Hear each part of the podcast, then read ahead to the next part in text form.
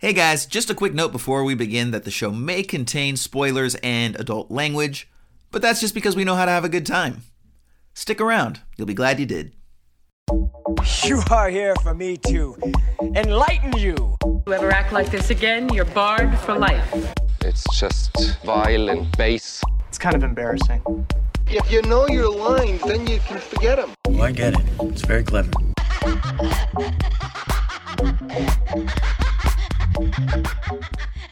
Hello, peoples, and welcome back to another episode of Esoterica Cinema, the podcast where we take films from the cinematic multiverse and discuss the hell out of them. I am your host for the day, Ryan Siebold, and with me, as always, is a man who just got out of the studio recording his first album of sea shanties, Jason Peters. Arr, what's up, me matey Ryan? How goes it? yes, he's coming in character. I love it. How's it going, man? How's it going? Oh, it's it's going well. It's going well. oh my god, sorry about that. I was just super in character there for a minute. Um, yeah, it's actually going well. Uh, obviously, you got a little taste of my uh, sea shanty pirate. Uh, I call him Gene, actually. Okay. So you're uh, you've been in the studio. How's it been going in the studio, man? I I know you're coming in a little late on the sea shanty trend, but uh, you know I think you're doing it right. You're you got a nice producer you're working with. I heard you're uh, you know recording some tracks with a full band, but um, yeah, sea shanties. Uh, do you have any any insight for our listeners? Any of the the title names of your tracks or anything, or any details you can give us before the album comes out? I think so. I think so. Yeah. So uh, to answer your first question, it's it's going well. Um, yeah, I did actually. I didn't actually have a sea shanty band of my own. This is something that uh, my agent's friend of a friend knew a guy, got us in touch. I, I have never actually sang before, and I was very hesitant about that. Turns Yeah. out that's exactly what they want. Because see, what they're trying to do is these days they're trying to bring an element of realism to Okay. music. Yeah, And So the idea is like, okay, you know, back in the day, it was a bunch of you know gruff pirates on these ships. They didn't know how to sing. They didn't did take not. vocal training. They didn't know to you know work from the diaphragm and such. Which, by the way, I'm still horrible at working on that. But you know, so uh, in in keeping with the authenticity. They wanted to actually find non-professional singers, and let me tell you, no one can sing worse than old Jason over here. So uh, I was a prime candidate, and it's been going well. Good, good. Yeah, as far as uh, some of the uh, names, you know, it's kind of interesting. Um, so they're they're kind of trying to do, I guess it's like from what I can tell, it's got a little bit of a '60s Motown vibe. So like one of the songs is called like "Shell Me Once, Shell Me Twice," and it's got kind of like a doo-wop vibe to it. right? Yeah.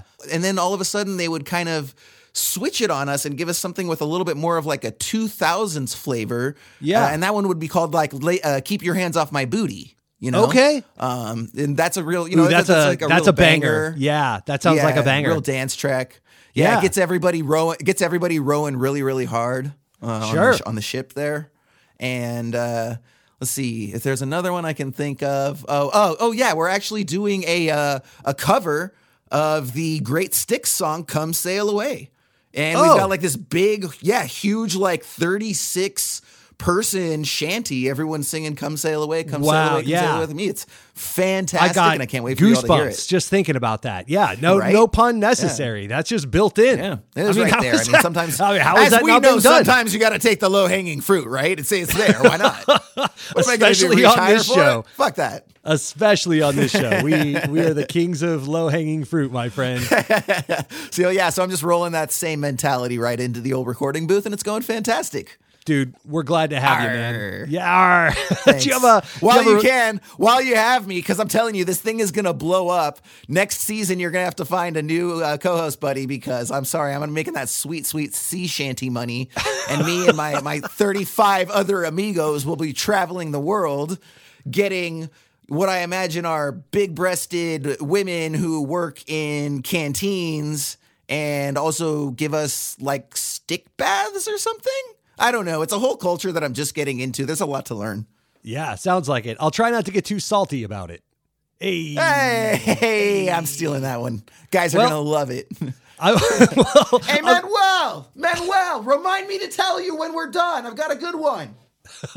That's Manuel. He's my boy. well, while we have you, we do have a movie to talk about. In the meantime, uh, I'll try not to take you for granted because uh, every moment counts. It sounds like before your sea shanty career takes off. But uh, yeah, why don't you tell our listeners a little bit about what we got for them today? All right. Should I? Uh, so, in normal voice or, or sea shanty voice? Oh yeah, I mean, if you don't mind giving a little bit of the goods away, yeah, definitely bring some she- Yeah, yeah, sea I shanty mean, love. I mean, you just heard it. It's it's it's what I did at the top. It's just a little little R kind of you know thing. So uh, it's Let's just a do little, it. little gravelly from the back of the throat. Here we go. Arr, they eat so fast you don't have time to scream.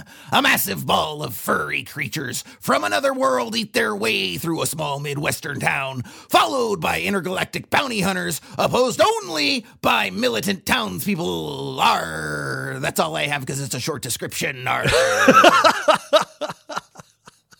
Actually, that That's description lent itself really well to that character voice. I, it sounds like your your warning of things to come. Yes, this is uh Yeah, exactly. I'm the old guy on the uh, rocking chair, you know, sitting Yeah. next to the "Welcome to Nebraska" sign or wherever the hell it is. you might want to turn back around there, Sonny. the, like, the drunken dude from Dagon in season one or whatever. That's yeah, uh, yeah, exactly. telling me of horror's most foul. Um, yes, that's right. Today's film is Critters from 1986, bringing us the power of the night. Oh man, I really enjoyed this, Jason, but I can't wait to hear was- what you think about this movie. well, I suppose, Ryan, I'll let you know right after we play this brief trailer. Trailer. Of all the planets in the galaxy, they chose ours. They hide in small places. This phone is dead. What? They light the dark. Jay, any luck? Just a minute. There's nothing cute about them. They've come a long way, and they're hungry.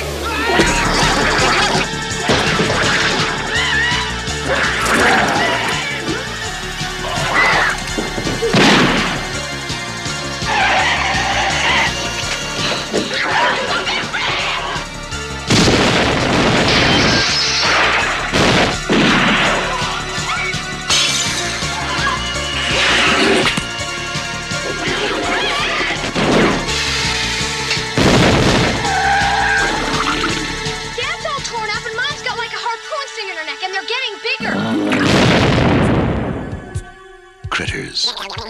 They bite. I actually really enjoyed this movie. I very much enjoyed it. I was hoping it's you would. obviously not a uh, you know five star. You're not going to ascribe a like masterpiece. I'm sure is not one of your adjectives like it was on the last film, but it's a very very fun movie. How about you? Uh, high level, what'd you think? Oh no, I love this. Yeah, because Yeah. okay, so a couple things that we're gonna get into. Um, my, my biggest complaint: more critters. I'm sure the sequels remedy that. They're working on a budget.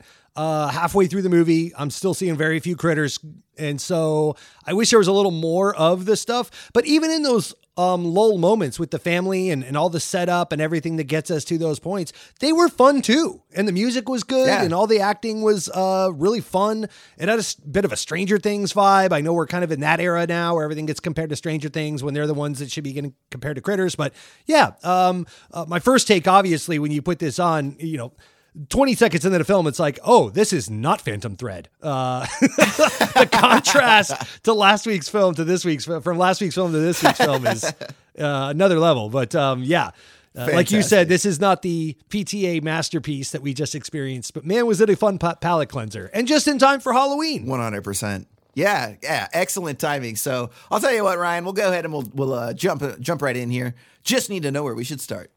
At the beginning.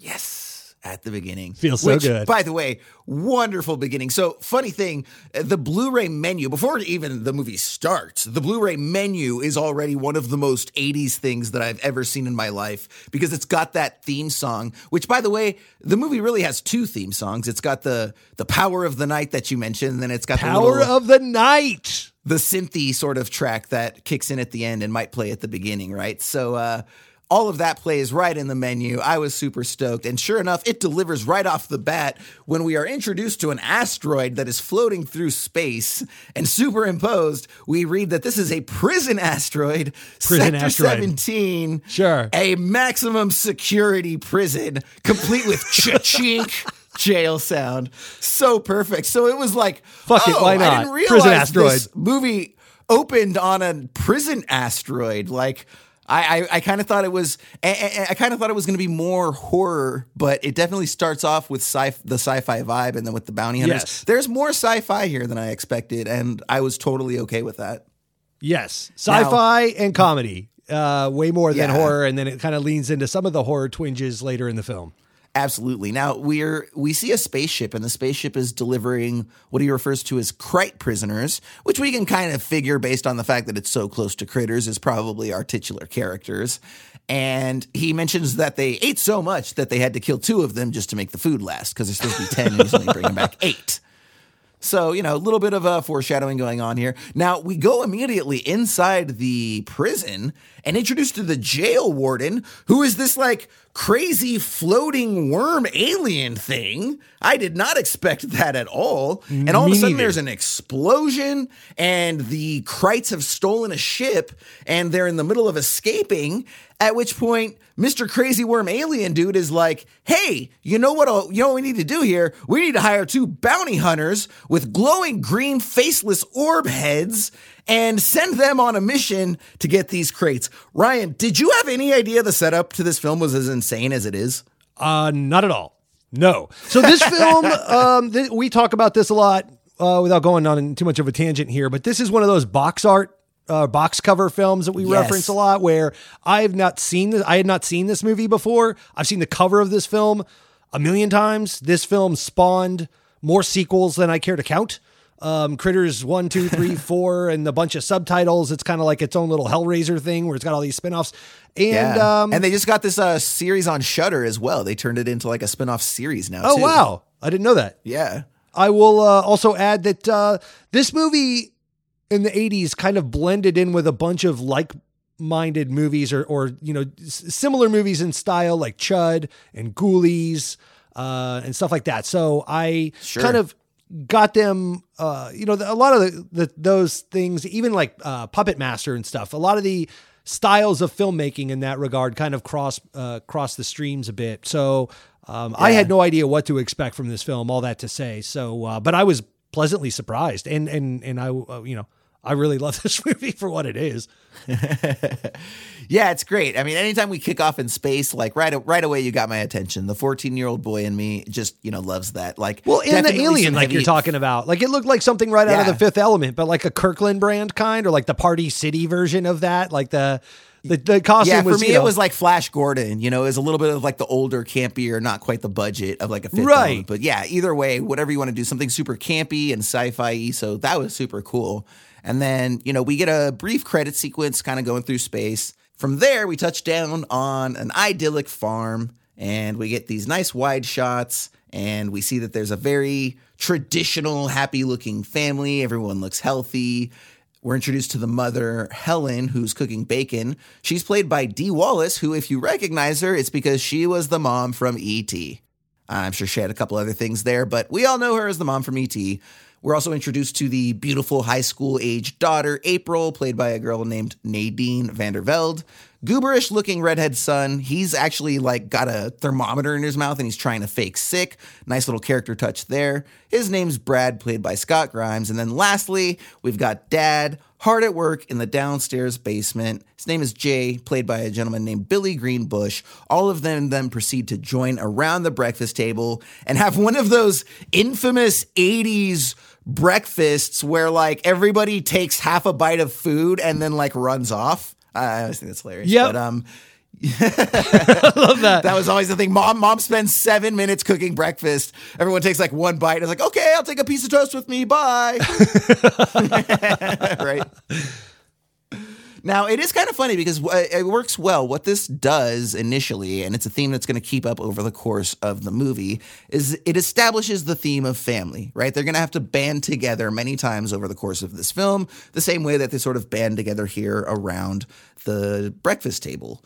And it's funny, Ryan, that you actually mentioned some of those other sort of creature features in that like mid 80s, early 80s. That was actually kickstarted very much by Gremlins. So, like, they had been trying to get Critters, the writer and director, that is, respectively, done for a little while. And it wasn't until Gremlins took off and become a hit that then the studio was looking for copycats that they could greenlight. And as a matter of fact, it was funny because so back up real quick. There's two main gentlemen that are responsible for the creation of this film, okay? And that's going to be the screenwriter Domonic Muir, who would later go by Brian Muir. Domonic was his middle name, and then the director Stephen Herek. Now, both of them kind of ended up bringing the same amount to the table when all was said and done. However, the idea was actually initiated by Domonic when he was a 19 year old kid and he was born out, uh, in Nebraska and he wanted to come out to Hollywood, but he knew that he needed to have something to present people. So at 19, he actually wrote this film, the first draft, Critters. And Oh, came wow. out. Could, yeah. And then, you know, he couldn't really sell it. And the original draft that he had was actually much darker too. So he actually wanted this to be like a hard R. And he still had the comedy, but all of the deaths were a lot more gruesome than they ended up being in the final version. And it was actually him connecting with this guy, Stephen Herek, who all of them were working as editors for Roger Corman. And that's how they got all that's how they all got connected. awesome. And then Roger Corman read his script, committed to it, and said he would do it. But then this other guy named Robert Shaye, who ended up being the current producer, he found out that Corman was going to do it. And because of the success of Gremlins, he outbid him. And so they got into Right. a little bidding war. And of course, because Roger Corman, we know, is very cheap when it comes to the amount of money he's going to dedicate, Shaye was able to secure a project by getting him more money. So pretty interesting how that came together. And Robert Shaye uh, is Bob Shaye, the originator of uh, the founder of New Line Cinema. And I yeah, was right? this is all pre Freddy Krueger New, New Line Cinema, if I'm not mistaken, when they were making this. Yes. Um, it even had the old New Line Cinema logo, which I loved. The deep red New Line Cinema that came on screen, the the old uh, movie. It's fantastic. Yeah, when they were like more schlocky, it has that like VHS quality to it. It looked like yeah, it looked like it was on an Atari game or something. Like it Yeah. so it, it wasn't even eight bit. We're talking like one bit graphics. Yeah, absolutely. Now, I don't know if you saw this too about how so basically Domonic brought this script and it was really rough and Stephen came in and he polished it off and the two of them after a certain point kind of became partners in this Critters project with both of them bringing equal work and equal contributions to the table. But when it came time to actually direct the film, one of them had to do it and both of them wanted to do it. So they can't really 100% verify. No one will say so. But the legend says that between the two of them, Domonic Muir and Stephen Herek, they actually ended up flipping a coin to see who would direct. And then the other person would just take the written by credit. It ended up being in very much in Stephen Herek's favor because they ended up getting co-writing credits due to union rules, Oh, and he was still able to direct it. And he actually would immediately go from this to do stuff like The Mighty Ducks and Don't Tell Mom the Babysitter's Dead. I which saw that. aren't great films, but you can certainly carve a career off that sweet, sweet Disney money like that. Yeah. and uh, and likewise, Domonic Muir ended up writing Evil Bong Three many years later. oh no! oh, sorry, Domonic, buddy. I did see Stephen Herek also went on to go make the uh, award-winning Mr. Holland's Opus, and his Yeah. follow-up film to this is the legendary Bill and Ted's Excellent Adventure, which very much Yes. fits into this uh, genre of filmmaking of critters. I loved it. Yeah, absolutely. So, uh, yeah, so he's, you know, just very low key, cool dude. And it ended up being, like I said, very much in his favor. There was also an unfortunate situation that occurred where the writer, Domonic, ended up uh, getting cancer early on in his life when he first came out. And he actually beat it. And then it like relapsed later when he was in his like 40s because basically, like, the treatment for the first cancer caused him a second cancer in his lungs. And it's just like, dude, this guy cannot catch a break between I saw that. losing Yeah. the coin flip and all this stuff that happened to him.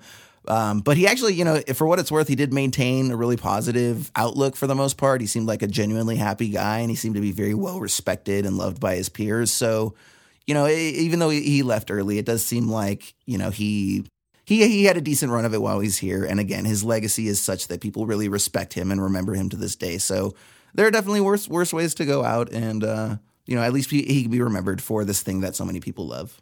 Sure, sure. Yeah, he he gave us uh gave us this, and I'm glad that he did. I really enjoyed this. Absolutely. And then now, when we get back to the film, we've got the intro to the Cup. Somehow, they got Harv, Mr. M. Emmet Walsh, who, if you don't know him by name, you'll recognize him in a heartbeat. And that's kind of one of the things that surprised me the most, Ryan, is the level of talent that they were able to get, you know, in terms of the acting. You know, we've got this secretary who's Lin Shaye, which obviously she's Bob Shaye's daughter, accomplished actress in her own right, but there was obviously a connection there where they were able to secure her. M. M. Emmet Walsh really wasn't in much of the movie, so I think they were able to just sort of like use his name. I'm sure they shot all his scenes in like one or two days max, probably. And then we've also got the town drunk Charlie. This is Don Keith Opper, who's the pr- the brother of one of the producers. So we've already got the daughter of one producer and the brother of another in this film. Everyone's kind of helping out, right? Doing what they can, doing favors. Yep, yep. And he says that he's receiving transmissions from space on his own fillings and that Martians are coming in. And he like opens his mouth for Harv and obviously just reeks of alcohol, right? And it's like, ugh, all right, Rummy, get the hell out of here, right? Sends him on his way after sleeping it off. And we get one of several just amazing wipes, by the way. I love I love the 80s and how they just leaned into the wipes on these like genre films. It's wonderful. It makes it feel so silly and comic booky. And then we get these bounty hunters. They're watching a video on Earth history when a music video of this rocker Johnny Steele comes on. He's played by a guy, Terrence Mann, and it's his hit Power of the Night that will extend throughout the majority of this film. And uh, Ryan, I wanted to th- see what you thought about this because we do get the first of actually some pretty cool practical effects. Right. And that's when the bounty hunter changes his face to reflect the rock. I have it in my Steele. notes. What did you Yeah. What did you think about the level of the effects? Did it work for you or was it a little too too low budget or No, it absolutely worked. This movie was what it was, and it leaned into it. It knew the deal. You know, I mean, look, these studios, you're absolutely right. They wanted the next Gremlins, right? And so, but it's like, you know, we go find me the guy that can make the next Gremlins. But here's the catch. I got $500,000 and that's it. So this is what we're working with. And, um, you know, that there are some things that really excelled, some things that didn't, but it all felt like it existed in the same world. Like it all just Sure, resonated yeah. well with me. And it leaned into, like you said, the the the editing style and the acting style. You know, you're able to have uh, in a in a world where you have face melting like this uh, with these aliens conforming shapes. Um, you know, it also lends itself to some of the acting styles, like the town drunk that you just described. You know, and his over the top Yeah.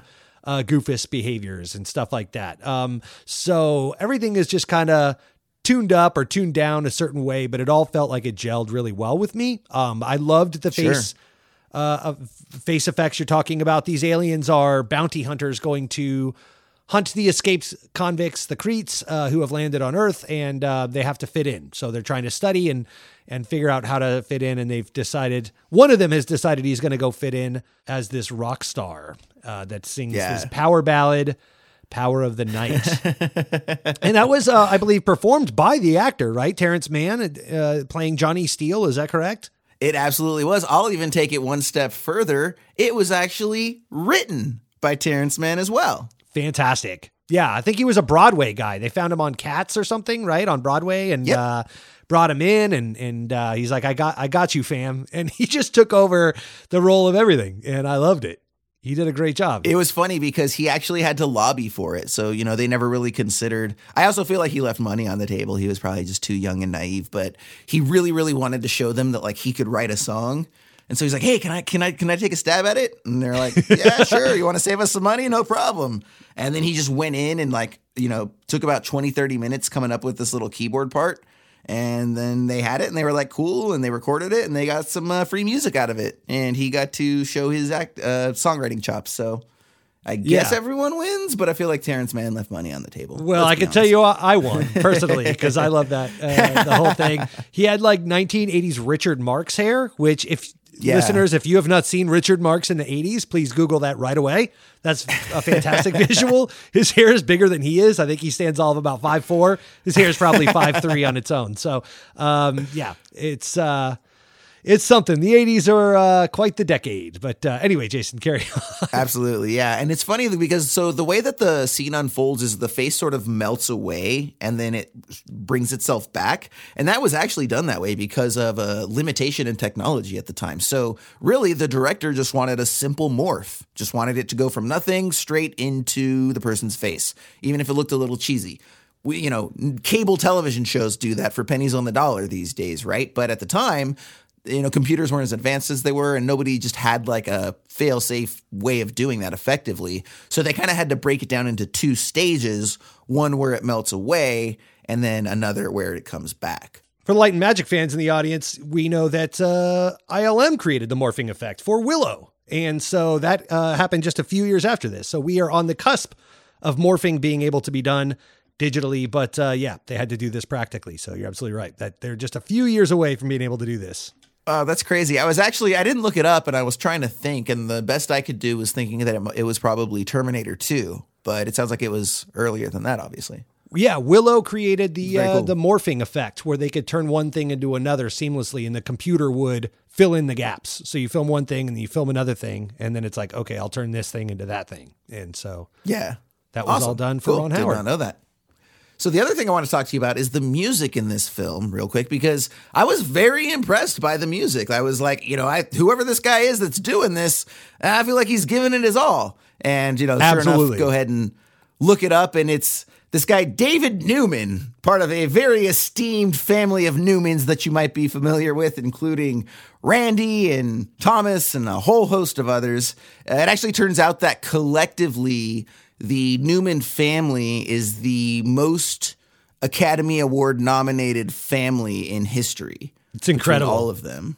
Yeah. Wow. And so uh, this ended up being one of the, I believe it's the youngest of the brothers, David. Uh, if not, he was certainly the least successful at the time because he actually got his start doing a lot of B movies, which led into Critters.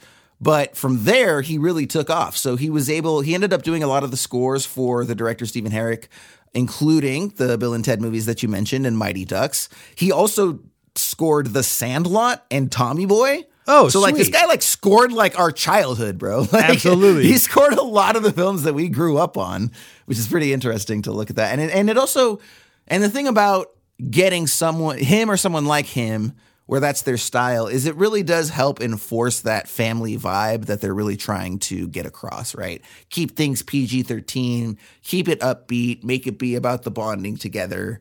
That way it's, you know, and, and I'm sure that it goes a long way towards helping with the MPAA as well. Thomas Newman is uh, the other brother, right? Is that correct? Yes, yeah, that sounds correct. Uh-huh. Yeah, yeah. He did things like everything from Road to Perdition to 1917 and a bunch of Disney stuff too, like WALL-E and Finding Nemo and all that. So Yeah, these guys are all super studs. Yeah. So um oh yeah, and oh also the so this guy, the David, also just personally, uh his first animated film. I don't know if you grew up on this one, Ryan, a little movie called The Brave Little Toaster. Oh yeah, absolutely. Oh man, dude, I love that film. So that was that's like a very very nostal- nostalgic. David film did for that? me, right? And uh, yeah, yeah, the guy who scored Critters scored Brave Little Toaster. Awesome, awesome. That's so like I said, this guy scored our childhood pretty much. Yeah, absolutely. Yeah, I mean collectively between all the Newmans, definitely. I you might call me Newman's own. Absolutely. Ah. that joke died on the vine, Ryan. Ah, why does anyone? Oh, they cannot to be winners. Carry on. So, anyways, we've got Brad and Charlie. They're playing fireworks and then being rambunctious little scamps as young young kids and drunks do. They end up slingshotting the sister. Brad gets blamed. Doesn't uh, doesn't deflect to Charlie. Ends up getting sent to his room where we meet Chewy the cat. Hey, Chewy, who they will go back for more than once. And this is also where we're introduced to April's boyfriend, Steve. Uh, can't be more than 20 year old Billy Zane. Billy was crazy to see. Yep, with a rat tail mullet. Which, by the way, so this franchise, I don't know if you saw that. I don't know how this franchise gets the acting talent because I forget Yes. if there's anybody in Critters 2. Critters 3 stars Leo DiCaprio and the fourth stars Angela Bassett. And it's Yep. like, What the hell is going on? This franchise has launched so many fucking careers. It's crazy. yeah, that was super nuts to see. And, you know, the other thing is, I mean, appropriately, because it's a very young and handsome Billy Zane, right? April is thirsty, thirsty for some Billy. So, despite his protestations, they're going to leave. She's going to drag him away from the dinner table right in front of dad, take him to the barn backyard. And, you know, he's a little nervous, but uh, why not, right? It's attractive girl, and we got this whole place to ourselves. Right about then, a saucer flies overhead, of which the drunk, the dad, and the son all witness. And this is, of course, the Krites spaceship. It crashes. We've got the dad and son investigating that, and they soon find a mangled deer. So don't end up finding the finding the crits, critters, creets, krites, whatever you want to call them. But we do see the younger policeman who's on duty. I forget his name exactly, but he goes to investigate the crash. And this is the first death of the film that we get, but it's an off screen death. And basically, he goes to investigate under the car, and they end up making their little noises, grab him, drag him under, and eat him, we assume. Now, this is really where the mayhem kicks off. It's like I said, the first death is still off screen, but we're to start to get introduced to the critters. So, the next scene, by the way, the next scene, there is a wonderful hallmark of every low budget 80s horror film, and that Eh, eh, especially ones that feature small creatures, right? And this is the low to the ground POV shot of oh, the Oh, yeah. creature running around.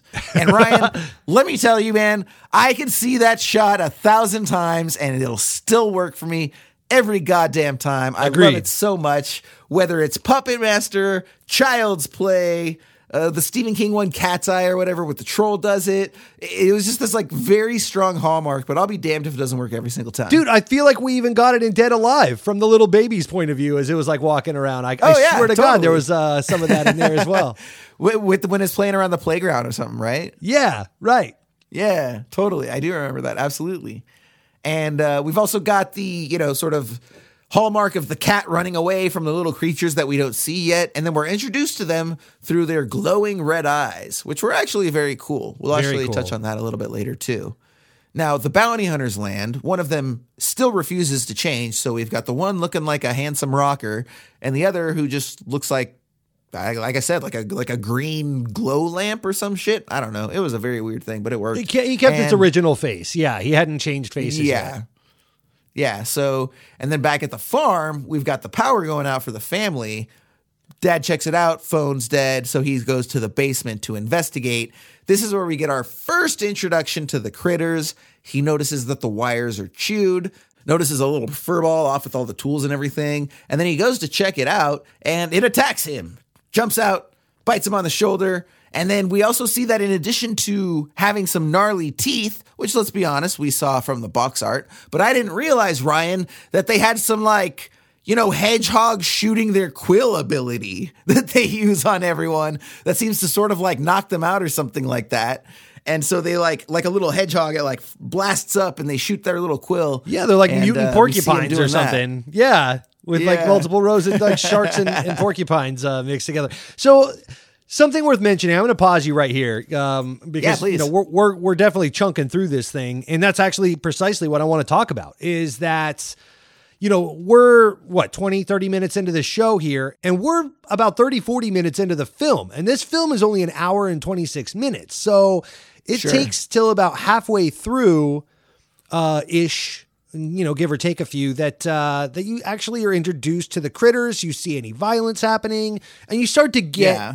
The subject matter that let's be honest what you paid to see so uh, I'll ask you, Jason, real quick. Um, let's take just a brief moment. Is that something that bothered you, or do you feel like it uh, abbreviated any of the pacing? Were you kind of like, look, did you ever check the time and like, where are these critters at? Because I did. Honestly, no, I didn't. I think so. Like the the sci-fi element kind of got me through the first part, and then you know, there's a lot of little like '80s hallmarks and such, and you know, it's doing the family thing. And to be honest, like I kind of. I always really appreciate the sort of like, you know, family drama element of some of those 80s horror films. Like, I love Poltergeist. It's one of my all time favorite films. Right. I think a show like The Simpsons does that very well, where it sort of like matches the cynicism with the heart. And I think Yep. that's one cool thing about this film is that it does sort of have that heart at the center of everything with regards to the family. And so I think that it's playing to that very well. Yeah. Um, I think it gives you just enough of, you know, first of all, we've got, if you think about it, we've got a lot of characters. And I feel like that's part of why it's able to push through those early scenes as well, is because we've got four members of the family. We've got the drunk. The drunk has a relationship with the family. We've got the cop, you know, Harv. We've got the secretary.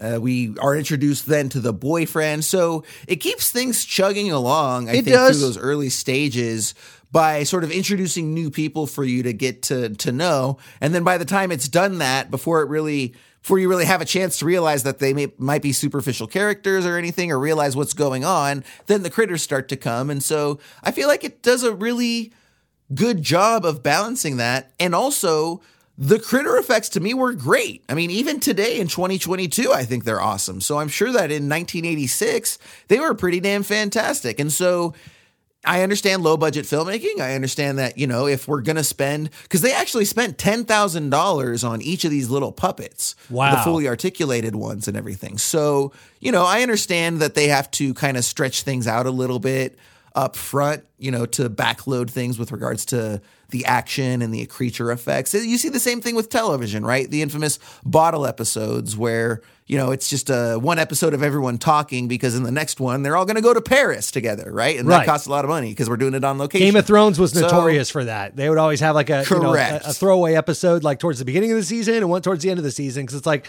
dude, we can't have dragons in every fucking episode. These things cost millions of dollars.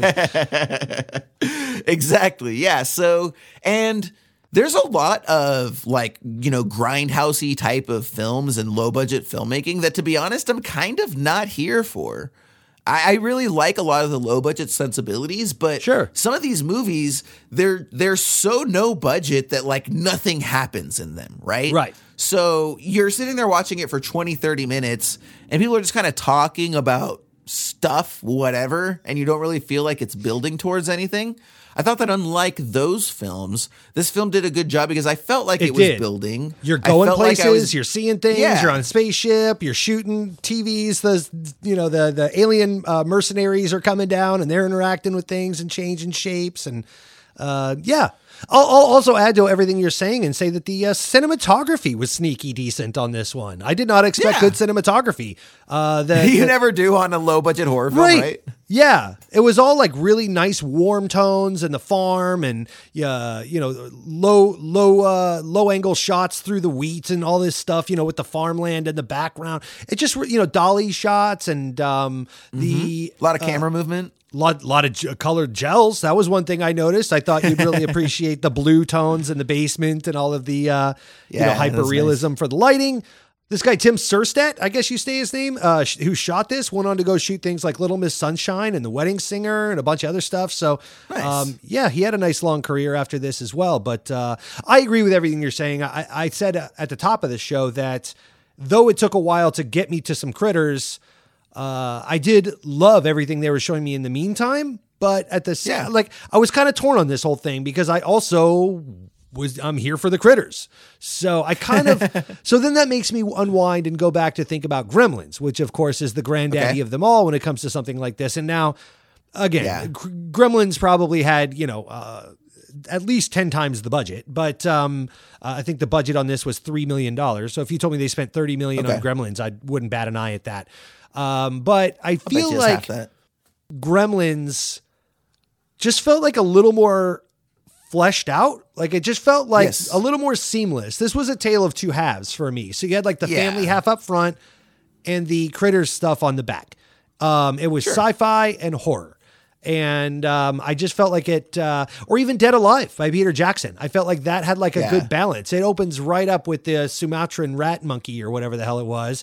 And then you kind of have that as like a backstory going along in the background. You kind of follow that along so that when it does come and the shit hits the fan on the back half, which is where he spent all his money, or the back even 10% um, of the film, uh, there was enough breadcrumbs there that kind of got you there. I think I just would have liked to have seen a little more breadcrumbing uh, going on in regards to the critters.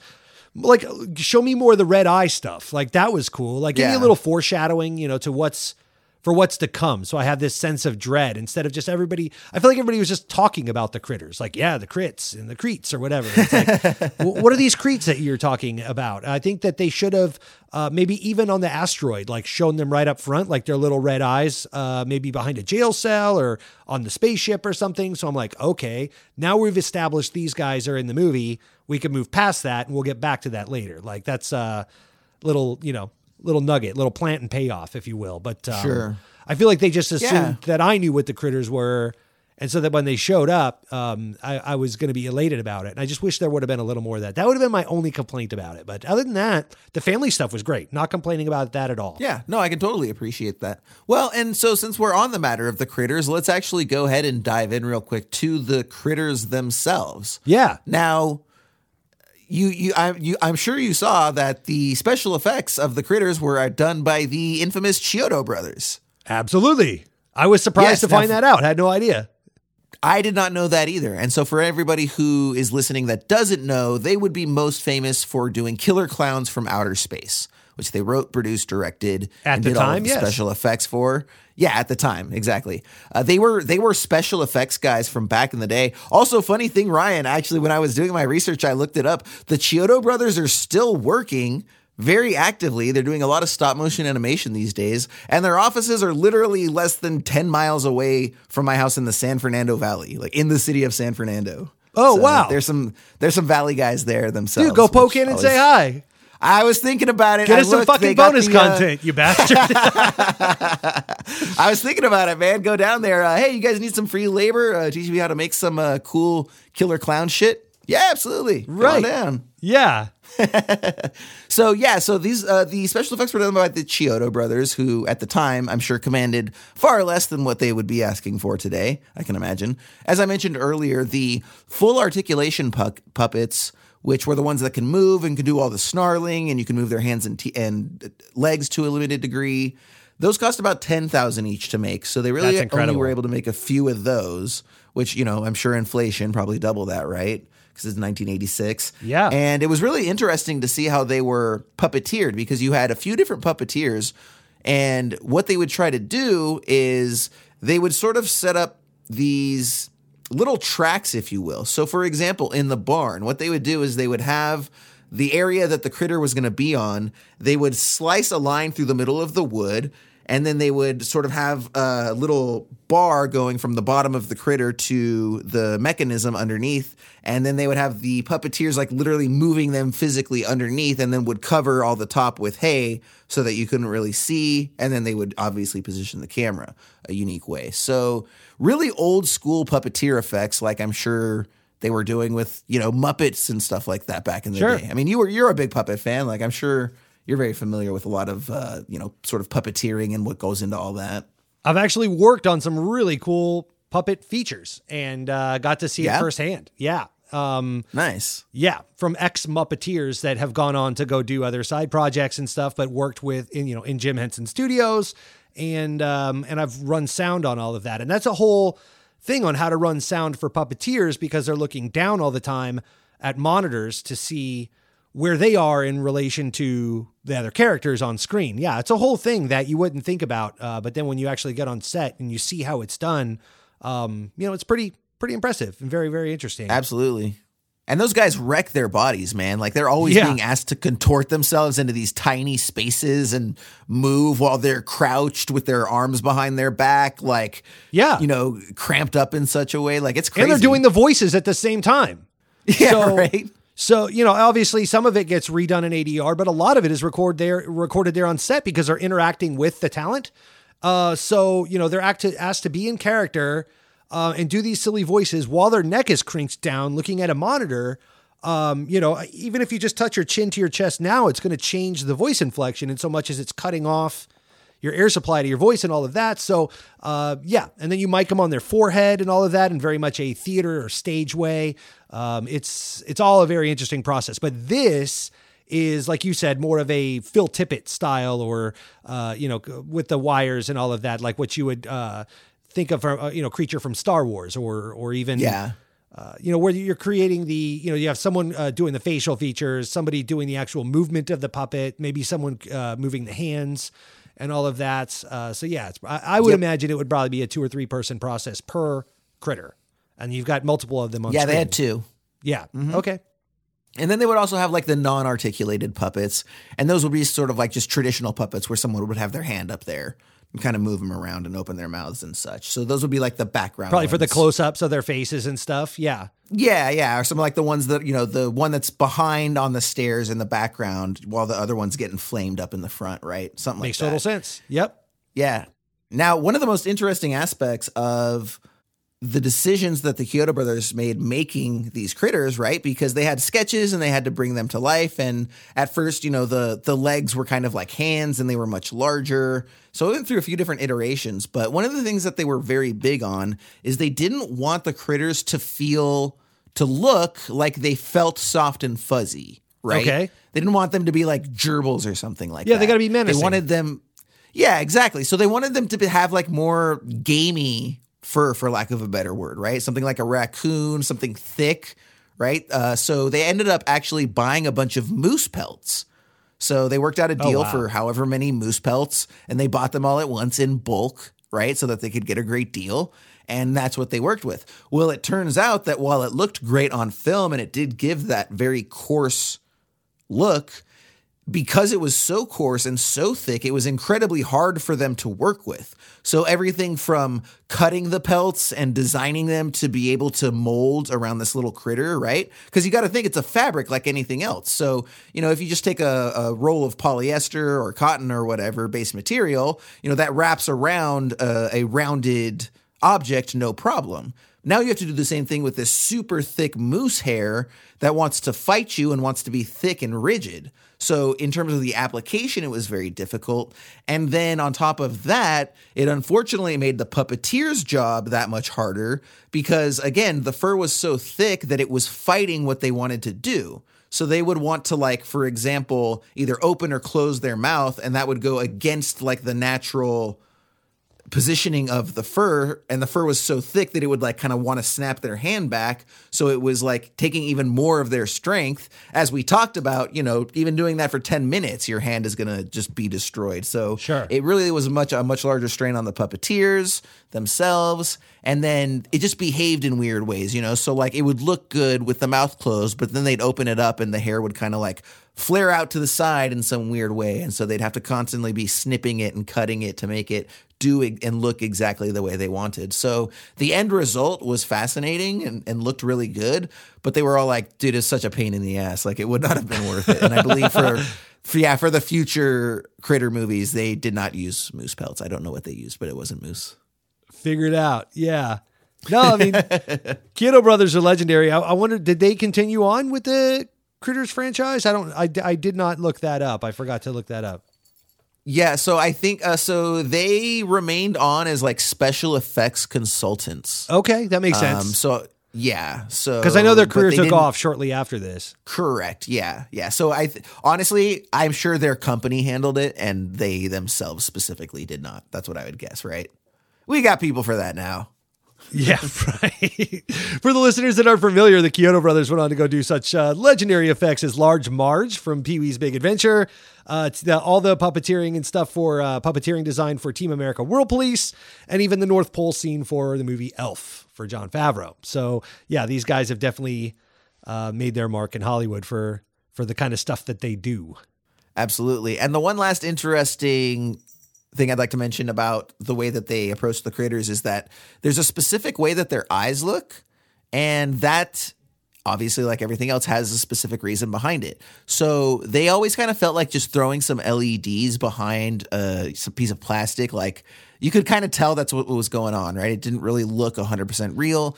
And they were looking for it to be a little bit more dramatic in the way that it appeared on film. And so they had this idea that ended up working really well. And what they did is they built the eyes. And then when they were done making the eyes, there was really uh, no lights behind them. And what they did is they blasted the front with this spray that's a reflecting spray that, as a matter of fact, is the same spray that they sell and advertise for you to spray on your license plate so that red light cameras can't take a picture of your car. Have you Oh, ever seen that product? Yes, carry on. And so what it does is it just reflects all the light back so that it basically blows out the picture so that it can't be read what your actual license plate is because it's got this highly reflective coating on it. And so what they did is that they applied that coating to the eyes of the critters and then they took like a little laser light pen and they put a splitter on it so that it would split into two and then blasted that at the eyes. And so what you're seeing is this highly reflective coating reflecting the red laser light back at the camera. And that's why it looks awesome. Does. Awesome. yeah, I did a uh, similar thing, and uh, when I was a kid, my my very first vehicle was a lowrider mini truck, and Okay. I had given it a it was a five speed manual transmission, and I gave in the uh, stick shift a uh, skull shift head gear head, and for lack of a better term, As, as I- you do, it's either a, it's either a skull or an eight ball. Yes, Right. Yes. Correct. I went with the skull. when, when- when given such two decisions, I chose, you know, the skull. So, uh, but I ran cables up the uh, shifter boot uh, into the skull itself and uh, uh, into the eyes. I drilled out little holes and I put red diodes in the eyes, and I used that reflective substance you're talking about uh, on the inside of the eye sockets in, in a very similar way so that it made the eyes Nice. glow instead of just having two diodes there. Guys, Look at I, that. I'm an I was an idiot kid. I apologize for this story. I just felt but like you I were would also share. very smart. You also Yes. were apparently a special effects whiz, and you didn't I was even a know it. special. I was a visual effects uh, special effects guy, even at the young age of 16 years old, uh, driving around my lowrider, listening to Biggie and Tupac, absolutely, and Outkast. Fantastic. Well, hey, I'll tell you what. Before we continue, we're going to take a quick break to hear from this week's sponsor. Please enjoy this message. We'll be right back.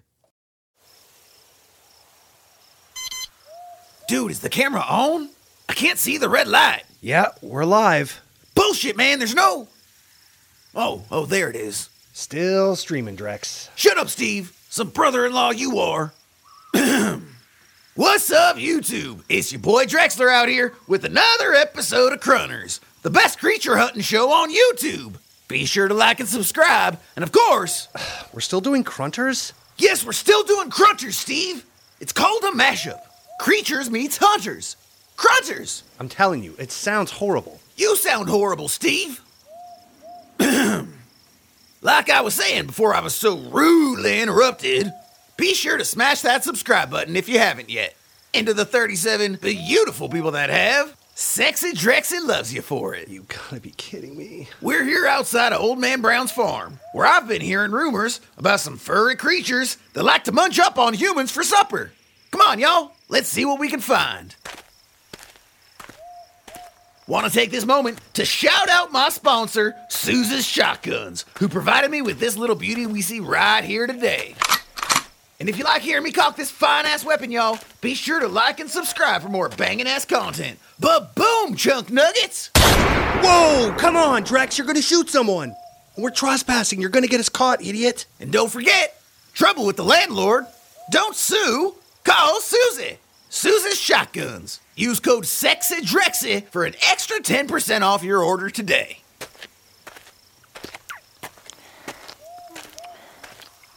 Oh shit! Hey Steve! Hey Steve, you hearing this man? Yeah, it sounds like two people making out. Oh shit! We're gonna get a free porno out of this! Woohoo! this feels wrong. By the way, if anyone watching likes impromptu pornography, make sure to smash that subscribe button. Okay, now y'all, listen, listen. I'm looking at these two young people. They look like they're maybe older teenagers. Girl's super hot. Hey, I'm not gonna lie, y'all, so is the guy, kinda. Matter of fact, I think. Holy shit, is that. Is that Billy Zane? There's no way that's Billy Zane. That is goddamn Billy Zane. Hey, Billy! Billy Zane! We love you, buddy! And we all agree the Phantom was tragically underappreciated. Shh, Drex, keep it quiet. You're gonna blow our. Whoa, whoa, what the hell is that? It's a giant furry monster! The legends were true! Drax, Drax, Drax, what's he doing? He's trying to eat Billy Zane! Ah! My Billy Zane face! Billy Zane, no! Drax, now where are you going? I gotta save Billy! Listen up, you giant furry asshole! Billy Zane is a goddamn national treasure! And I won't let you take him from us! Please, forget the girl. Save me instead. Billy, I, I just had an idea. What's that? Mm, There's enough room on that horse for one of us. What are you saying? Don't fight me on this, Billy Zane. You just take that horse and you ride it to freedom. Oh, really? Awesome. No, I legitimately couldn't hear you just now. This is wonderful news. Thanks for the sacrifice, pal. Billy Zane out. Yeah! Damn. Billy Zane just left me to die. Well, that's Hollywood for you. Either way, YouTube, just be sure to make sweet, sweet love to that subscribe button. For Crunters, this is your boy Drexler saying. Ah!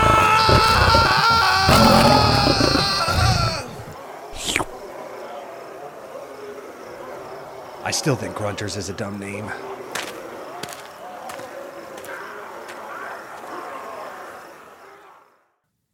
And that was this week's message from this week's sponsor. Very handsomely rewarded us, so please do go out and enjoy their fine offerings, whatever they may have just been. Now, from here, we've got the bounty hunters, and they want and they find the dead cop. And this is actually, I thought this was a very funny sort of little touch that they probably didn't play up as well as they could. Like they didn't really give it comedic beats, but I thought it was very funny to have the second shape shifting alien like fashion himself and copy the dead cop and then end up being dead himself or looking dead because he copied a dead cop. And I feel like they definitely left some laughs on the table by not exploring that a little bit more. Did you feel that way at all, or was that just me? I kind of felt that way throughout the film. I think that it wanted to be so if you're going to lean into the zaniness, again, referencing Dead Alive, great example, or Sure. Gremlins for Yeah. that matter, or Yeah, even Gremlins better yet, Gremlins shit. too. Um, then you kind of need to like go that way and have a little more of the laughs uh, involved. I felt like the tone was zany that way, and it, and it was done very well. I, I'm not judging the tone at all, the way that uh, people responded to these things, or like kind of the schlockiness. But I think it was missing some of the jokes or some of the punchlines that I agree. Uh, I do could have agree. really helped bolster the whole thing and filled it out more. And now that I'm thinking about it, because it does have the family stuff, it does have kind of the schlocky stuff. Um, you know, these are all the things that that Gremlins had. I think that maybe a little bit of the plant and payoff, like I discussed, and a little bit of the humor uh, injected as well, really would have made this. I mean, that would have leveled this thing up a whole grade rating for me personally. Because it, it was Sure. right there, right there. But again, Yeah, you know, first first time director, first time writer, a lot of first time talent here uh, on the cast and stuff, especially Lower So- budget. lower budget. Yep, yep. So I mean, but Dead Alive was a lower budget, but I just think that's you know getting seeing your work on screen or and seeing what works and what doesn't. I mean, you and I were just having this discussion earlier today about our sketches and how. You know, for better or worse, you know, they, we've, you know, put more into them. You know, looking back on our early work, we were learning a lot from them. And, uh, Yeah. so you know and now you know we're able to uh, they don't maybe not all land but they're at least you know more filled out we know uh, we have a little more uh, foundation to to bring to the table Sure, and i think yeah. that's uh, because stephen Herek went right from this again to go make bill and ted's and that does Yeah. have a lot of the humor and those jokes do land and so Yes. um yeah i think Well, and I think that's uh, more reflective of the script than anything else. And that's kind of one of the things that Well, I that's fair. actually wanted to mention is that I actually don't feel like this movie is very zany. I, th- I feel like that's kind of what differentiates it from Gremlins. I feel like this movie has a lot more of that poltergeist kind of Steven Spielberg family. We're not going to get too dark with the horror. Like I said, I, I think the, the fairest comparison is is Poltergeist from the Okay. tone to the lack of graphic violence to the family banding together element. And I think that kind of exists very much in contrast to like Gremlins, which is really the Joe Dante show. Like that's the thing Yes. to remember. Like Joe Dante is a specific kind of crazy. Peter Jackson is a specific kind of crazy, Touche, right? So touche. and, and also we're comparing this film those both of those films are inarguably in my top 25 of all time arguably in my top 10 of all time so we are comparing this film critters to what i would consider some of the best films of all time Sure. so i'm and, and, and i'm not saying it exists in that stratosphere at all it's definitely a next tier down but again, that doesn't make it a bad film just because it's not one of the best ever. It's good at what it does. It's solid. It but to your point, yes, there are things that were left on the table, like we just talked about. And yeah, But it- there was I'm probably two disagree, or three man. laugh You- out loud moments, I'll say. You got yeah, because you got the like the critters on the front porch and the one Yeah, because uh-huh. here's the thing where they did that was zany, and I'll, I'm I'm going to argue your point with this and state that Okay. uh, when they gave the critters subtitles, I thought that Sure. was a Yes, fantastic that was where they decision, kind of lent and yet there they should have been more. Because now you have a way to for the critters to talk directly to your audience without anybody else knowing. Like that's Sure. a uh, a wink and a nod to the to the viewer, right? And um, uh, I love that. I, it's almost like uh, breaking the fourth wall. moment. Yeah, Yeah. So you've got the two critters on the front porch, and the one critter says they've got guns. The other critter says, "So what?" That critter gets shot immediately by a double barrel shotgun, gets blown to smithereens, and the first critter says, "Oh fuck!" it's hilarious in the moment. The It joke is very lands. funny. And yeah, so let me tell you a little bit about that one. We'll we'll jump up real quick, then we'll jump back and we'll keep it going. But because this is just a little ahead of where we are. But so the interesting thing about that is that the producer, Bob Shaye, who ended up having final say, was very adamant that the aliens should not talk in English whatsoever. They had actually considered having the cre- the critters outright talk English at certain times. And they ended up deciding not to do that. Bob Shaye brought in a vocal artist to do the little like type of stuff that they do, you know? And so it was time for the first screening of the film, okay? And the director and the writer were like, man, those fucking subtitles, like they need to be in there. Like Bob's killing us on this moment. He doesn't know what he's leaving on the table, et cetera, et cetera, et cetera. So they talked to one of the editors who was working on the film and convinced him to basically take money out of the editing petty cash account that they had and then they ran the reel over to like some janky special effects house and were just like okay we have enough money for this one exchange okay? So in this scene on the porch here's all the money. We want you to do these subtitles. They have weapons. So what? Fuck right? And that was the only scene in the first print that had subtitles. And they had basically went rogue around Bob Shaye's back and had that put in. And then when it played in the screening, that moment slayed. Like they said you could not hear dialogue for 2 minutes after that little exchange. Everybody was just rolling on the floor laughing. After Love which it. of course after the movie, Bob runs out to Steven and Domonic. First thing, we've got to get more subtitles. What can we do to have them talk more? Because of course, because that's how it goes every single time with creatives and non-creatives. Fantastic. So that was It wor- super I mean, it worked for me. Did it work for you? Absolutely, it's, it was, it's the funniest moment in the entire film. And to your point, I would have liked to have seen a lot more of that.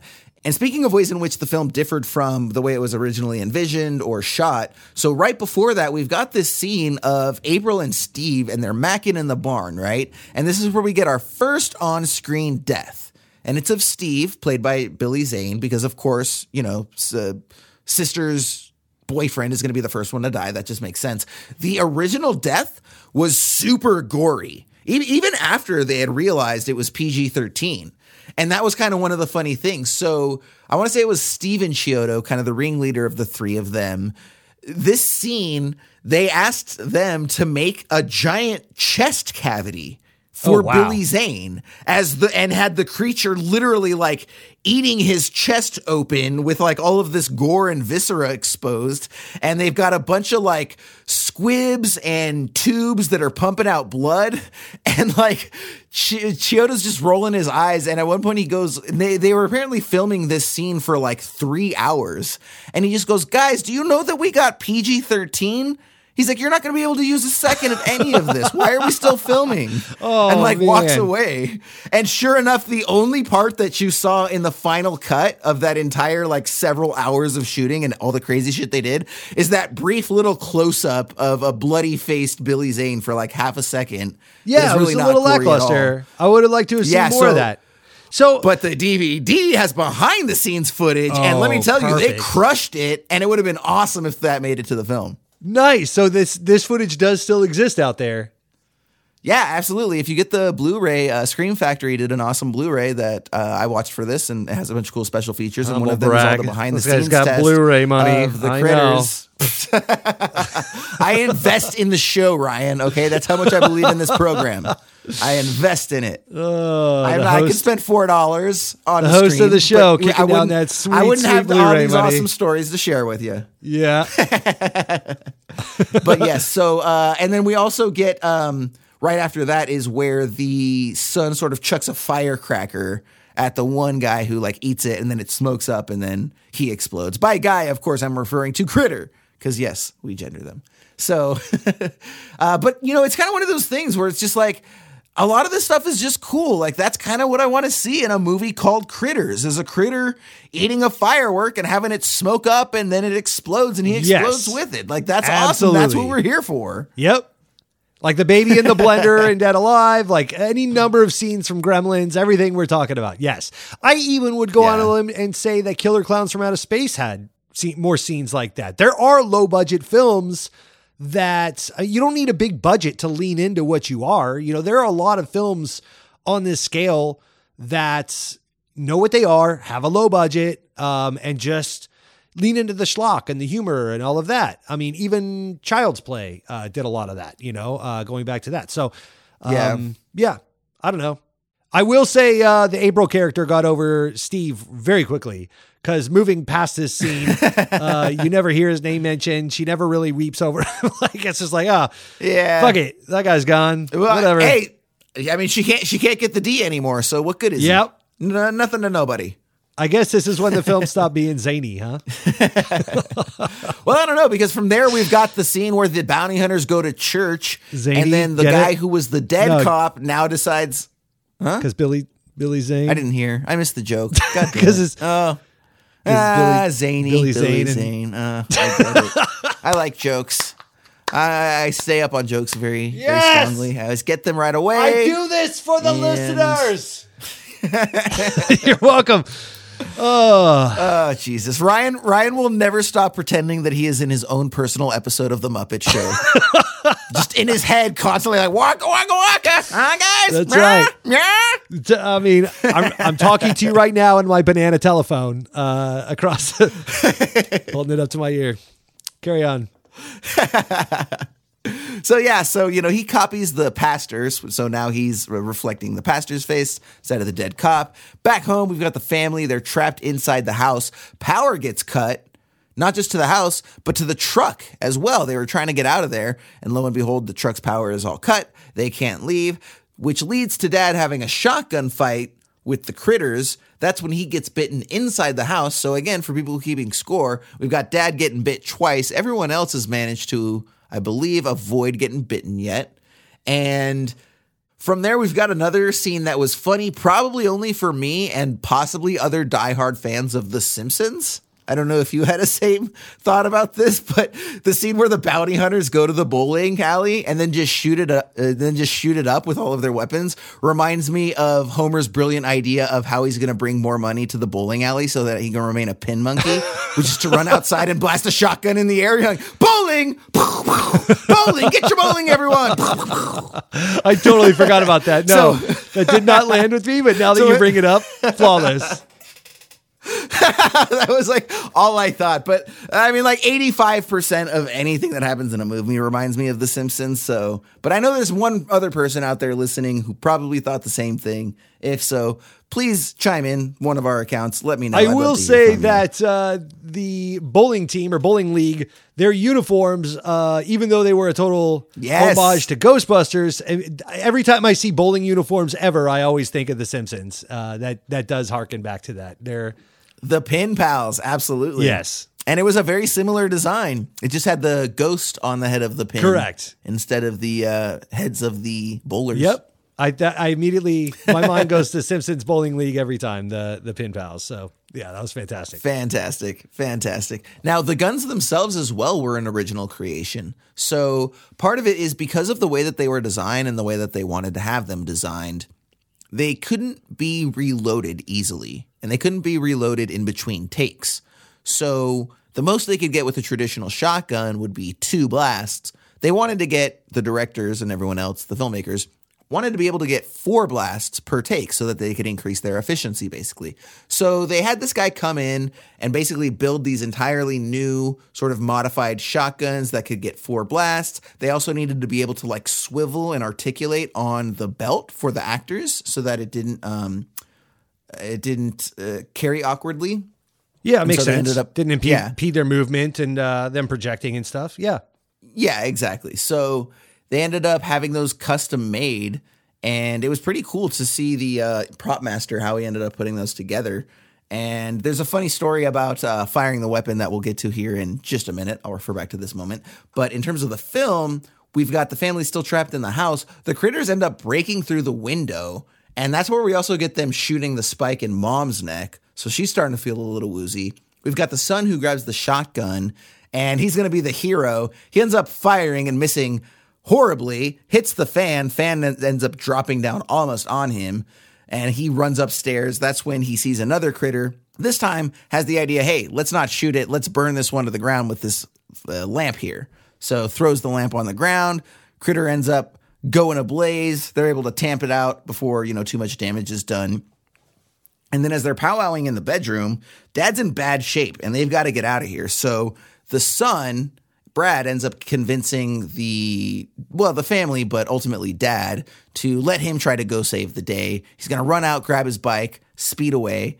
And except that when he gets out there, there is a critter guarding the bike. And this would be one of like the medium sized critters. They basically designed three different critters over the course of the movie. There's a small, medium, and large critter.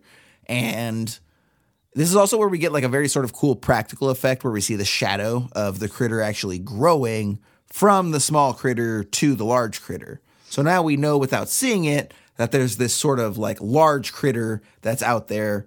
And obviously, that's going to be the big crescendo, is it's going to lead up to that at the climax. In the meantime, the small ones, in a sort of a very funny little note, they ended up, uh, they're in the bedroom. This is where they're like basically tearing up the whole bedroom. They've got all the pillows flying everywhere with the down feathers. And then they have the one that's basically like talking to the ET doll. And it's like, hey, hey, you, where are you from? Hey, we're aliens. Where are you from? And then it ends up attacking him. Nice little, you know, Wink and a there. nod. Reference Yeah. to the times, of course. Well, especially since Dee Wallace was in E.T. as the mom. So Yeah, exactly. And this is actually the moment I was referring to a moment ago with the guns. So basically when they after that all happens, the kid actually manages to get his bike. He runs out and he finds the bounty hunters. He thinks they're cops, which is why he stops them and he jumps in. Very quickly finds out that they're not cops, they're these bounty hunters and convinces them to take him home and we're introduced to them by way of this like giant explosion where they just apparently blast their way into the house and what I would have to imagine was kind of unnecessary because everybody else was upstairs as were all the critters. So they like blow up the front porch or whatever and then they end up walking upstairs. There's a couple critters up there, and if you if you remember, there's the the one that ends up like rolling over to the toilet and like hiding into the, trying to hide in the toilet. Yes. And then there's the scene where the rocker guy bounty hunter comes up and like blasts the shotgun at the toilet and John, and Johnny explodes. Steele, we shall call him by name, Johnny Yes. Steele, Of course, Johnny Steele, power of the, the night. power of the night, So baby. Johnny.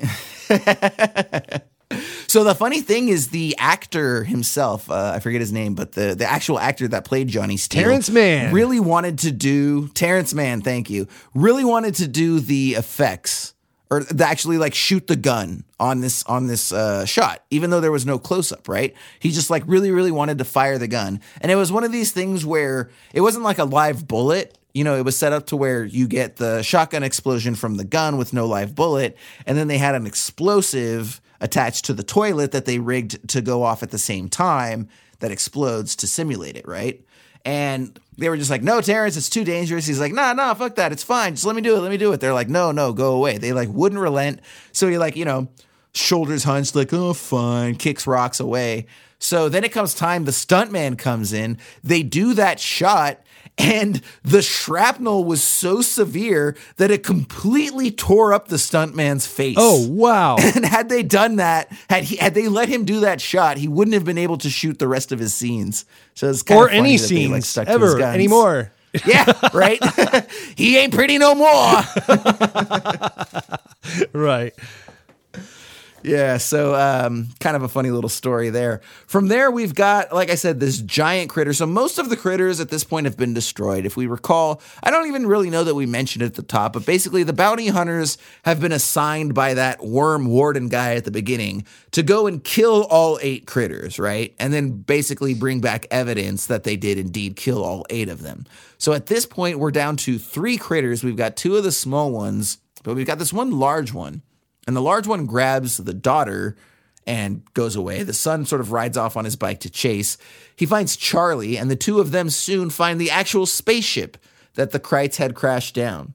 Now, the son sneaks in and rescues the sister and drops a firecracker in there, after which point, our man Charlie ends up using a liquor bottle. Uh, again, he's the town drunk, right? He uses one of his liquor bottles to make this like makeshift Molotov cocktail. Yes. And he chucks that in the spaceship. that was cool.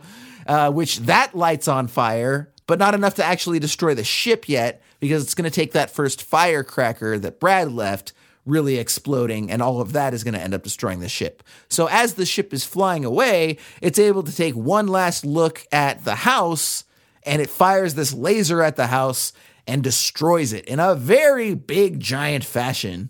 And the funny thing about this, Ryan, is that they actually used a form of napalm to make that explosion because they wanted to get that sort of green color that comes from it. Okay. And apparently, it was such a huge explosion that not only did the actors who were like on a hill hundreds of feet away get a bunch of shrapnel in their face, but there was a bunch of reports that like cars were like pulling over on the freeway So- and stopping to see like they were assuming there was some sort of nuclear attack or something like that going on. So did they blow up an actual house? I assume they did this as a miniature, like they did in Poltergeist. It, so I didn't actually mention this earlier, but so the interesting thing about this is this is actually basically kind of like a model home. Okay. This was in an area, it was shot in an area of Valencia and it hadn't been developed yet. And they were in the middle of doing all the development and they basically had like a model home, which was perfect because that's basically what they need, right? So because it was like half of a home in reality, it was very easy for them to get in and like cut stuff away to, you know, have a one of the producers grab a critter on his hand and stick it through the staircase, right? Because it was just all hollow. Oh, underneath. awesome. Yeah. So it was almost kind of set up like a set to begin with, just with some modifications. Sure. And so they ended up blowing that up. Well, okay, so they ended up blowing that up for this scene. Got it. So yeah, so it was like a house, but like not a full house, but like more than a That's set, somewhere in between all that. Very impressive. Like I said, I could have swore that that would have been done with with miniatures instead of just blow. Because you're gonna. I mean, that's just yeah. That's a whole new level of liability.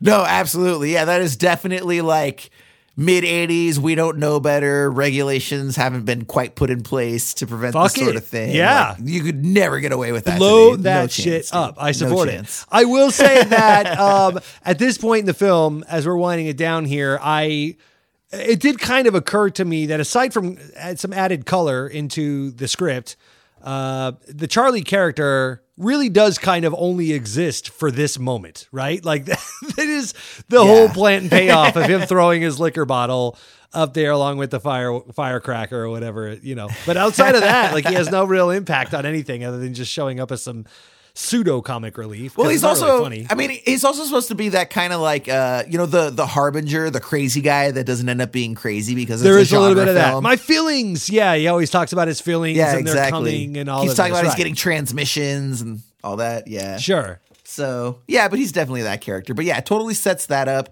And then as the Krites are flying away, that's when the firecracker goes off. That in turn blows up the actual spaceship, which kills the three remaining critters. And so with their job done, the bounty hunters are able to leave. But before they do, they end up giving a transmitter. Uh, Johnny Steele does that is gives a transmitter from his belt and leaves it with uh, the kid Brad. And this is actually going to set up a nice scene the next morning. But before we go into the next scene, Ryan, I did want to let you know were you familiar that this film had an alternate ending originally? I did not know that. Yeah, so again, one of the special features on my Mr. Monopoly Man Blu-ray Ah, Yeah, is the original ending. Right, your gold-plated Blu-ray. and it actually ends right there. So the original ending was kind of a downbeat ending where the family stays together, but they lose their house. It blows up, and they all just drive away in Harv, the policeman's vehicle, and the, and the film ends. Well, but not without like our little reveal of the three little eggs as well. There is the three little eggs as well, but they're all there on the destroyed property. Got it. Now, this was actually the ending that screened when they first had that first screening where I was talking about earlier with the superimpositions that they roguely went out and got, had done. And people were like, you know what? Good ending. Could have used a little work. I feel like, you know, the upbeat nature of the film, etc. It really should go out on a positive note. And he still had the they still had the Johnny Steele bounty hunter give the kid that transmitter. Just he didn't do anything with it. Sure. It was just kind of a token of appreciation or something. Yeah. Call us and if so someone had the kid. idea. Yeah. Yeah, exactly. And so someone gave Bob the idea, like, well, what if that little transmitter actually like triggers something to rebuild the house? And they were like, perfect. Done. So this, to your Solves point, that. Ryan, is they're going back. Now, this is where they use miniatures. So at this point, so funny thing, right? You would think that they would just do all of that footage in reverse, right? But they didn't have the that wasn't in the plans because that wasn't the original ending. So they never so the, so they couldn't do that. So because it wasn't filmed that way. So what they did is they ended up having a miniature built and then had the had it take place the next day and then had the family come back. So what they did is they blew up a miniature but they knew that they were going to need the house to rebuild itself. They already had the explosion, right? Got it, So got it. When they when So they got the yeah, camera so angles they, built the needed to do that, and then they were able to play it in reverse. Correct, except that there was because it was a miniature, the whole thing was made of wood, and they knew that they weren't getting the explosion; they were getting it rebuilding itself. Okay. and so they wanted it to look more like it was rebuilding itself from a collapse than like a splintered explosion. Sure, that makes sense. so they built. Yeah, so they built the entire miniature house out of wood and then added a bunch of uh, latex in and used latex to do a lot of the windows and the walls and over that so that when they exploded it, it wouldn't it wouldn't blow up into parts. It would just kind of blow in, into small parts like little shrapnel and splinters. It would sort of blow up into larger parts. Got it. Okay. And that way, when you reversed it, it would sort of look like it was assembling itself like a puzzle from pieces on the Yeah. ground more so than like an explosion in reverse. From the way it might shrapnel. Yeah. No, that makes total sense. That's a brilliant Yeah. way to do that. Yeah. I, Right? Yeah, because when you told me they blew up an actual house, that was the first thing I thought. I didn't want to like. I knew we still had a little bit to go on the narrative, so I didn't want to jump there. But uh, my my first thought was, then how did it come back together? Um, and now Yeah. that you just put that together for me, so I appreciate it. There you go. Yeah. And the only thing that they had to do in terms of like making it normal size is there's that one shot of the family, the four of them. It's like an OTS where you see the roof kind of piecing itself back together. And there's a white picket fence in the foreground. So they basically just built a, a, a real scale size white picket fence for the actors to stand next to. And then, you know, positioned the miniature house accordingly in the background so that it looked all huge and blown up. cool. So yeah, and then that pretty much brought us to the end of the film where the spaceship flies away and the cop drives off and the family returns back to their house, but not before we get a slight little tracking shot that takes us all the way into a barn in the backyard where we see there are three critter eggs sitting in a basket in some sort of nest, just waiting to rehatch for a sequel. And that's where we get our fade to black with our awesome 80s synth score that kicks in. Fantastic. Loved and it. that's Critters. Absolutely. So definitely a fun film. And, you know, it's not going to be uh, definitely, a, as we mentioned earlier, very different flavor than Phantom Thread or some of the other films, Sweet Smell, that we've looked here, Amadeus, these films. But, uh, you know, this is why we have this program because we like to look at the high and low in equal measure. And even the low in this case is still pretty damn good, I got to say. I mean, we created the list, so we have only ourselves to blame. Absolutely, absolutely. Now, Ryan, as we do when we wrap things up, we are going to get ahead and I'm going to ask you for your three adjectives that describe your experience with the film Critters. These are pretty easy. Uh, stuff I've already kind of covered earlier on. Uh, my first is value meal because I just kind of wanted more. I felt like everything.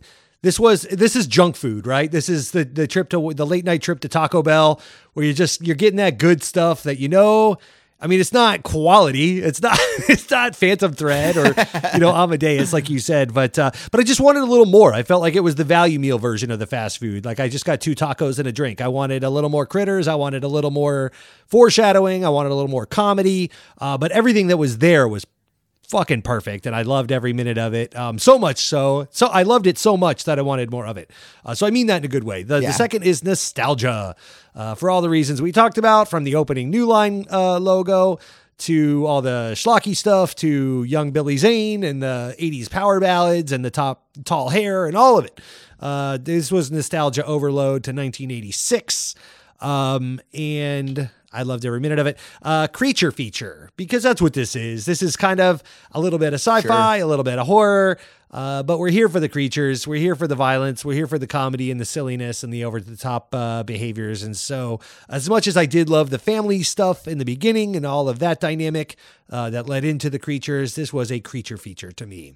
Jason, how about you, buddy? Absolutely. So my first one I've got is very simply fun. It's just a fun movie, right? Is is it the most fun I've ever had at the movies? No. Can you get very much more amped up versions of this out there? Yes. But that's not to take away from the fact that this is just a solid film. It's enjoyable. It's not something, you know, it's it's PG-13 first of all, so it's something where if you're a parent, you know, you can actually watch it with your kid, which I mean, how many horror films can you actually watch with your kid? Most offensive thing is an F-bomb and a little bit of blood here and there. So let's also not over the la- overlook the fact that like it's a family horror film, which you know, again, single digits probably of films that would qualify for that. And even if you're not, you know, it's just it's not something where again, you need to get super dark with it. You can just have a good time, crack open a beer, do whatever you want, enjoy it. The other I have another hy- I've got a hyphenated one for you here. Surprisingly competent. And that's kind of the the biggest Right. takeaway that I had from this film is like all of the ingredients were actually really well done. Really well Again, done. normally, yeah. A horror a low budget horror film is not shot well. It looks like garbage. This this was not the case. This film actually looked very solid. Agreed. The creature effects them, them themselves were not lackluster. Could they have been a little beefed up? Sure, but I've certainly seen a lot worse. And they were still willing to show you everything, which I've always got to give it credit for that. Awesome score, well acted, well paced, well everything. You know, so again, for a low budget B grade horror movie, surprisingly competent.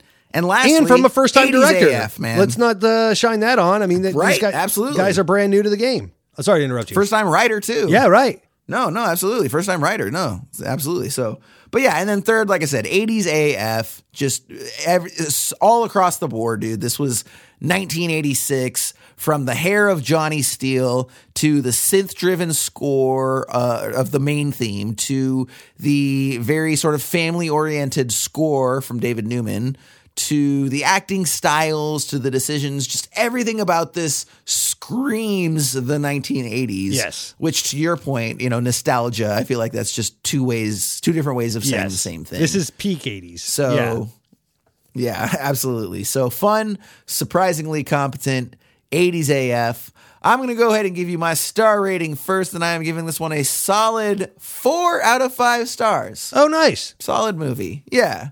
Could have gone a little bit less, maybe just for some technical things, but I was like, no, you know what? I enjoy it. Solid film. I, I would watch it again. It's not something I'm to make a yearly viewing, Agreed. right? But definitely to be watching the film again at some point down the road. And I would gladly throw it on for someone that hasn't seen it. So solid four out of five stars from old Jason. What you got on grade rating? I'm giving it a C plus for all the same reasons. It might be Nice. A little Yeah. bit lower than yours, and maybe I did the discount that you're talking about that you could have, because I could have easily gone a B minus. I was right on the fence. Like, is it a B minus film or a C plus film? And uh, I just kind of had to lean more towards the C plus. Uh, for all the reasons I mentioned, Totally but it. this is a great film. Like, I mean, it's not the best film. It's not the best version of this. It's definitely above average, and uh, and I had a great time. Yeah. So 100%. yeah, C plus. And speaking of ratings, we really need your guys' help with the ratings out there. We do not have that many on the old iTunes. I know Spotify has a rating system. So once again, to ask you guys to please help us out. If you could rate us, we're not even to ask you to rate us five stars. If you think we're a five star show, rate it. But if you think we're a three or four star or one star, rate it accordingly. Okay, we just want to get those up, uh, those numbers up a little bit. If you notice they're lacking, hopefully you're already subscribed, leaving reviews, all of that good stuff. And then the other thing I want to mention is we still have the Esoterica Cinema Hotline. Right? So you can still call in and let us know what you think about Critters, what you thought about our review of Phantom Thread a couple weeks back, what you think about the films that we have on our master list. Maybe you'd like to recommend some films that you think should be on our list. All of this you can call in. We'll get your clip live on the air here for everyone to listen to. That number, Esoterica Cinema Hotline, 818 483 6285. Please call us, leave us a message. We would love to hear from you. And of course, if you don't prefer calling in, you know, maybe you're shy about your voice or something like that, which by the way, I have a show. So if you're, eh, you know, at all hesitant about your voice being on the air, if I can do it, anybody can. So please just call us. Don't worry about it. And the other thing is that you can hit us up on the social medias, right? Esoterica Cinema at Twitter, at Instagram, and also at gmail.com, where you know that we love to hear about all of your muffin related comments in addition to whatever else you got going on. So, plenty of ways to go ahead and check us out.